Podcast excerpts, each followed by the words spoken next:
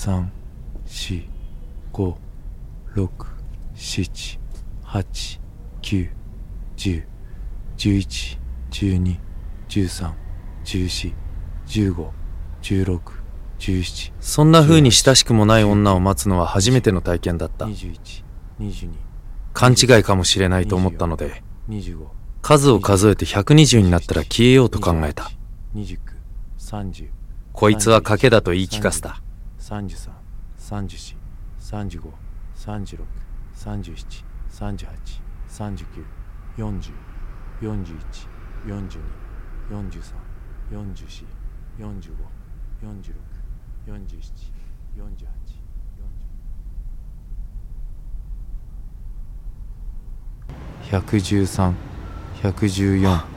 百十五、百十六、百十七。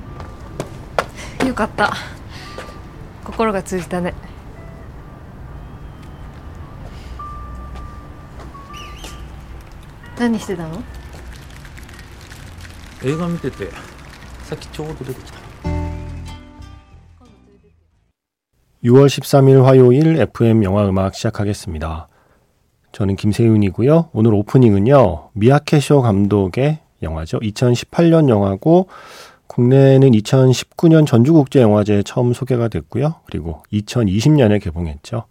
너의 새는 노래할 수 있어. 의한 장면. 그리고 이어서 들려드린 곡은 하이스펙의 And Your Bird Can Sing 이었습니다. 비틀즈의 노래 제목과 같은 제목의 노래이고 바로 이 노래 제목이 영화 제목이 된 거죠. 너의 새는 노래할 수 있어. 이 영화는 주인공 나의 나레이션으로 시작해요. 어떤 나레이션이냐면 나는 이 여름이 끝나지 않을 것 같았다. 9월이 돼도 10월이 돼도 다음 계절은 오지 않을 것만 같았다. 이런 나의 혼잣말로 시작합니다. 배우는 에모토 다스쿠였고요. 그러다가 이제 본격적인 여름의 이야기가 시작되는 게 바로 오늘 들려드린 오프닝 장면이에요. 서점에서 일하거든요. 이 주인공 나가요. 함께 일하는 직장 동료 사치코라는 동료가 있어요. 이시바시 시즈카가 연기하는. 제가 이 영화 보고 완전히 사랑에 빠진 배우인데 이 사치코가 퇴근길에 잠깐 마주쳤는데요. 지나가면서 어, 자기 손등을 이 주인공 나의 팔등에, 팔꿈치 근처 어디에 살짝 그 손등을 댔다가 사라져요. 그리고 가버려요. 어? 그거 뭐지? 지금 방금 뭐 한 거지, 이 여자? 나한테 뭐 신호를 줬나? 그래서 잠깐 그 거리를 서성이다가 이 남자가 혼자 숫자를 세기 시작해요. 하나, 둘, 셋, 넷. 그러면서 이런 말을 하죠. 그런 식으로 여자를 기다리는 건 처음이었다. 나의 착각일 수도 있으니까 120을 셀 때까지만 기다려 보기로 했다. 그래서 숫자를 세고 있는 그 스스로 이게 뭐 하는 짓이야 하는 표정으로 115, 116, 117까지 샜는데 여자가 뛰어와요. 그러고는 말하죠. 다행이다. 마음이 통했네. 어, 저 이 장면 너무 좋았어요. 막 심장이 두근두근하고 제 볼이 막 이렇게 좀 달아오르는 기분이 드는 아주 근사한 이야기의 시작이었습니다. 그렇게 시작된 여름이었어요. 이 두 사람이 있고 거기에 이 주인공 나의 룸메이트 소메타니 쇼타가 연기하는 시즈오가 합세하면서 이 세 사람이 여름 이야기를 그리고 있어요. 너의 새는 노래할 수 있어. 제가 이 영화 개봉할 때 어느 지면에 이 영화 소개하면서 썼던 표현을 잠깐 소개해 드리면 제가 이렇게 썼네요.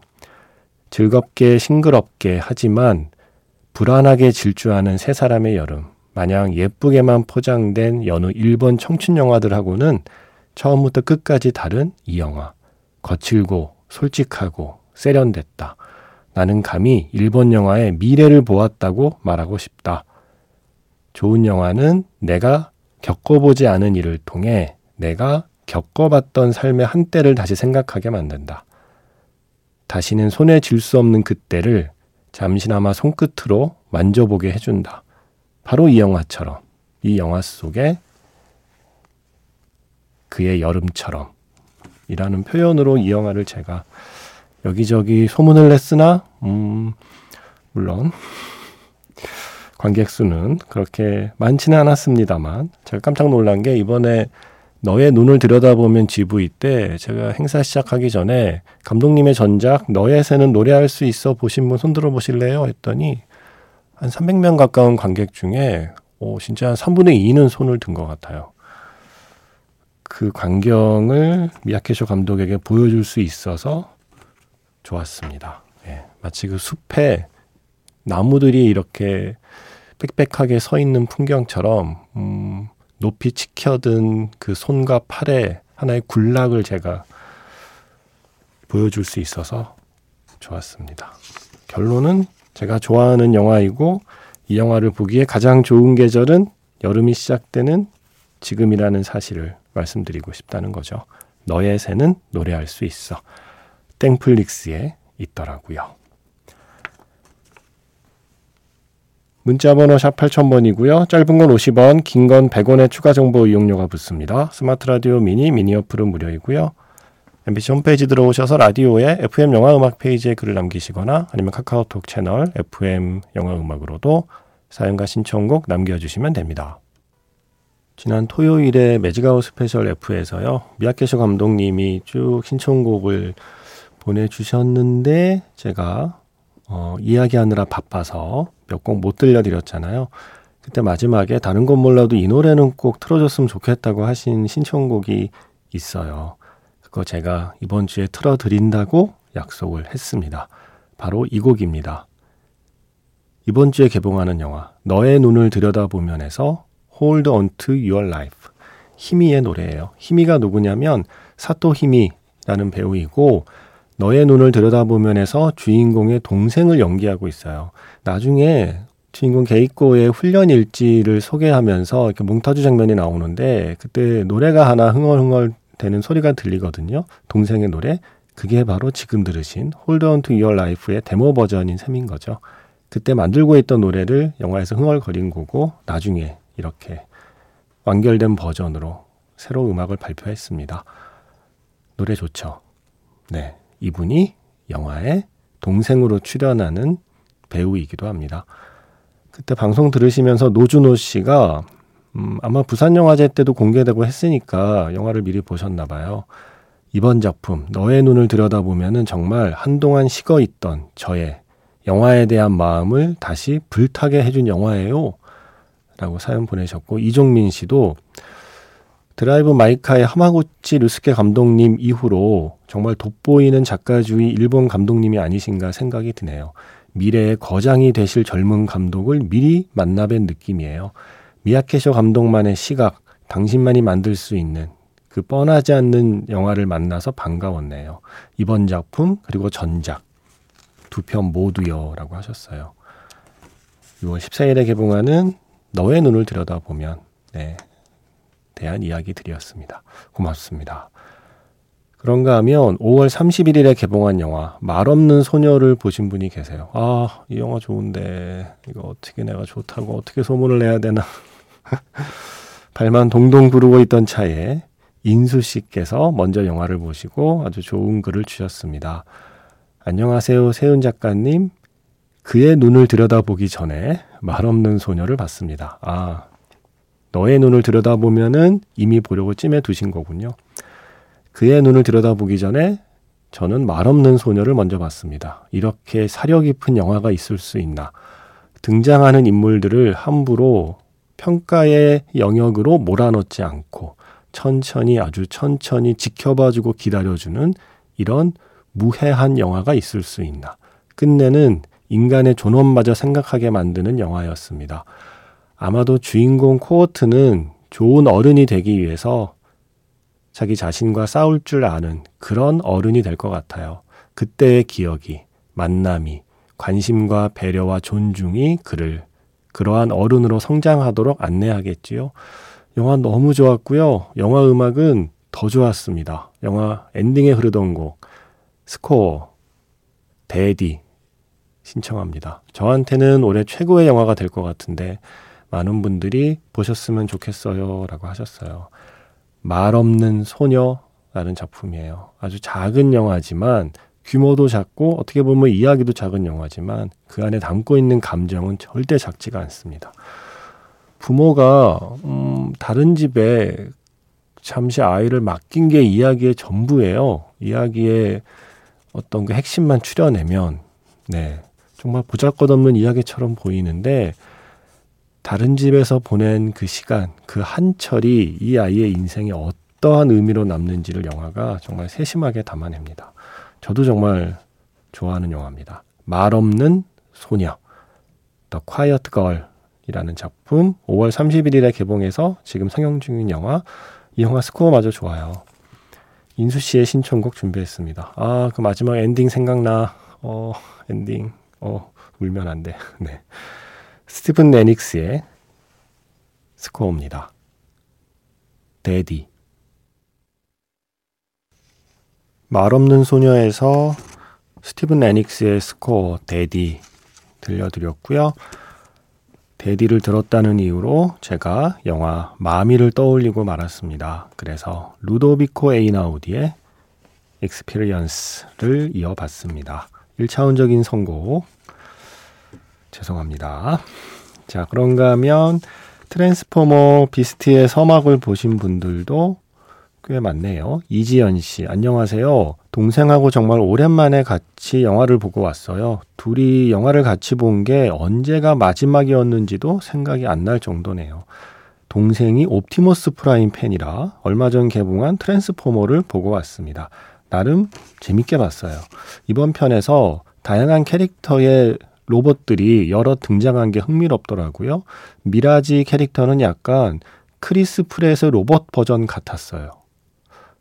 그런가요? 영화 보신 분 어떻게 생각하시나요? 미라지의 유들유들하고 유쾌한 성격이 영화의 분위기를 중간중간 살려주더라고요. 그리고 옵티머스 프라임은 이제 뭔가 중년의 츤데레 부장님 같은 모습이었어요. 유유. 천하무적 옵티머스를 보며 제가 짠함을 느낄 줄이야. 라고 해주셨고, 1990년대 뉴욕 배경에 중간중간 나오는 힙합 음악들도 참 반갑더라고요.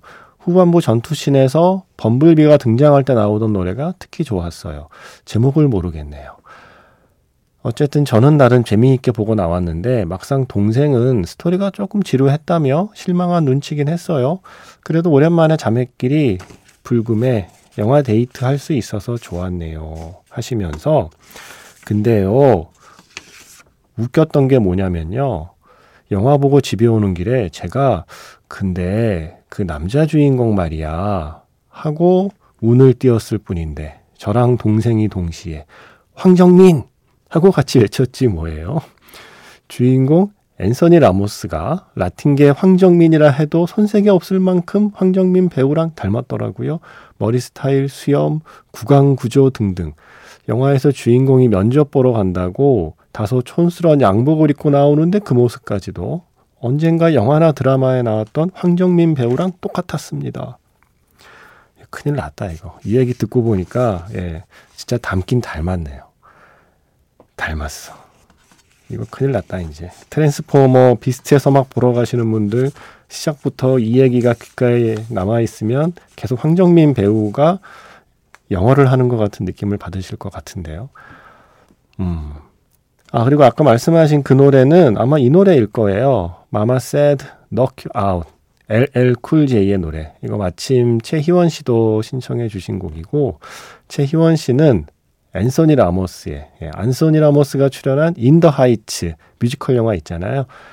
그 중에서 피날레라는 곡도 신청하셨거든요. 아, 라틴계 황정민, 예, 앤서니 라모스가 출연한 In the Heights에서 피날레 듣기 전에 예, LL Cool J의 Mama Said Knock You Out 먼저 듣겠습니다. 이렇게 두 곡 듣고요. 영화 자판기에서 만날게요.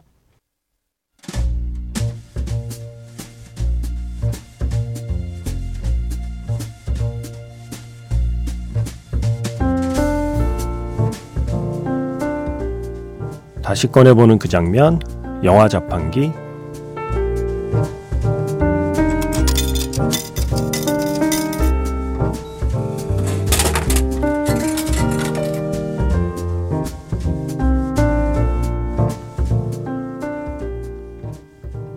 다시 꺼내보는 그 장면, 영화 자판기. 오늘 제가 자판기에서 뽑은 영화의 장면은요, 영화 카운트의 한 장면입니다. 코치님은 지금 함께 할 수 없습니다. 코치님이 해주신 말씀만 기억에 남아있죠. 상대의 펀치를 맞고 링 바닥에 쓰러진 윤우가 떠올린 이야기. 바로 이거였습니다.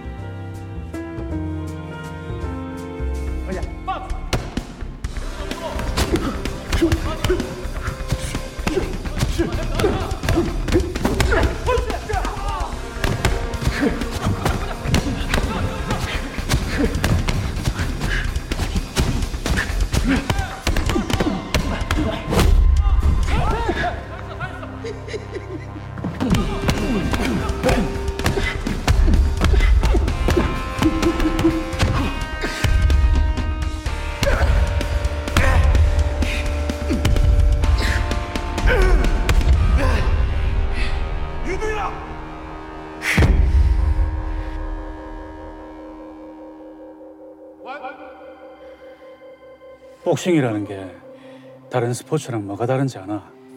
이 복싱이라는 건 다운당했다고 해서 끝나는 게 아니잖아. 다시 일나라고 카운트를 10초씩이나 주거든. 너무 힘들고 고되면 그 엎어진 자리에서 조금만 그대로 누워 있어라. 그러고 네 숨이 다시 돌아오거든. 그때 다시 딛고 일나가 싸우면 된다. 같이 싸워 죽기자.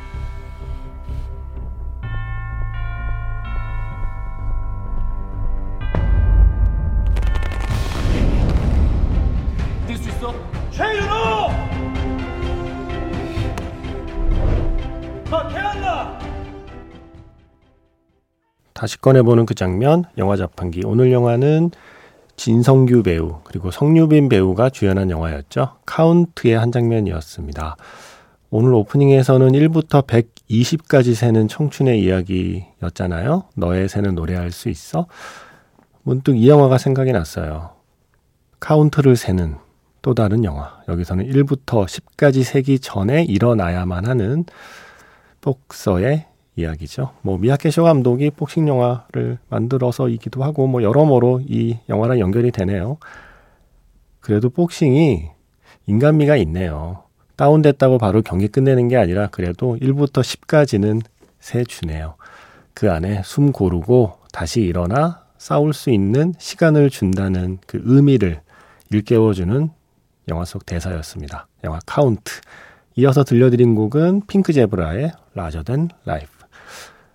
이와 비슷한 얘기는 영화 리바운드에도 나오지 않나요? 골이 안 들어가도 튀어나온 공 다시 잡고 다시 시작하면 된다.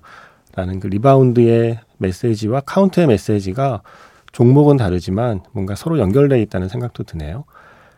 3554번 쓰시는 분께서 신청곡을 너무 보내고 싶은데 뭘 보내야 될지 모르겠어요. We Are Young? 이라고 자신 없게 보내셨는데 자신 있게 보내세요. 뭐 노래 나간 지가 얼마 안 되긴 했습니다만 뭐 카운트 뒤에 리바운드 노래 괜찮잖아요. 또 노래도 좋으니까 펀입니다. 위아영